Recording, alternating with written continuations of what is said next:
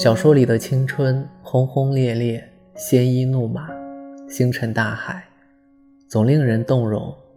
现实里的青春大都安安静静。或许也正是因为过于平淡，才会喜欢看小说，看看那些不属于自己的热烈美好的青春到底是什么样子。值得庆幸的是。我的青春不亚于我看过的每一本小说。十字开头的年纪，我遇见了能够伴随我余生的好朋友。聚在一起时，天马行空的想象和表达欲满满的情绪，让人舒服快乐。我们还不知道未来会是怎样，还没有遇见太多的人，还没有碰到过那么多未知的事物。但我们确信，能够一直陪伴彼此。在没有找到各自归宿前，就住在一起。白天认真工作，下班的时候捎枝花回来，到家就插在花瓶里。这样，我们每天都能看见新鲜的花，心情也会好很多。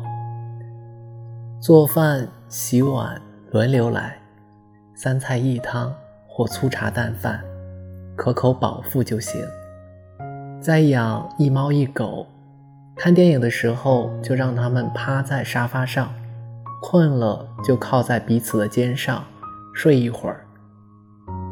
那我们就住在重庆吧，那是一座美丽的城市，所有的疲惫都会随着嘉陵江的晚风消散。周末时。一起去做轻轨，吃火锅，学学拗口的重庆话，累了就停下来，去旅游，大理或青岛，我们一起去看看。闲聊时就回忆青春，那时候对未来的翘首以盼，值得怀念。那时候的夕阳很美，三三两两走在操场上的人，不知道。后来有没有走散？以前总觉得青春是个很美的名词，而这一刻却深切体会到了青春是多棒的动词。神明没收了人类的胆怯，这使少年们的青春轰轰烈烈。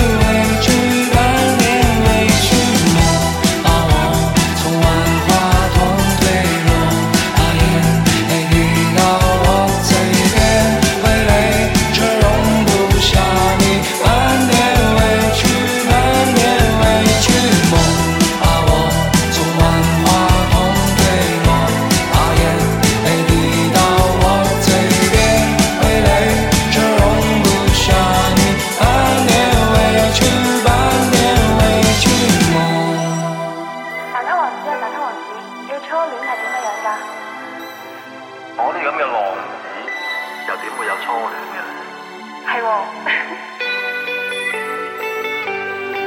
得啦。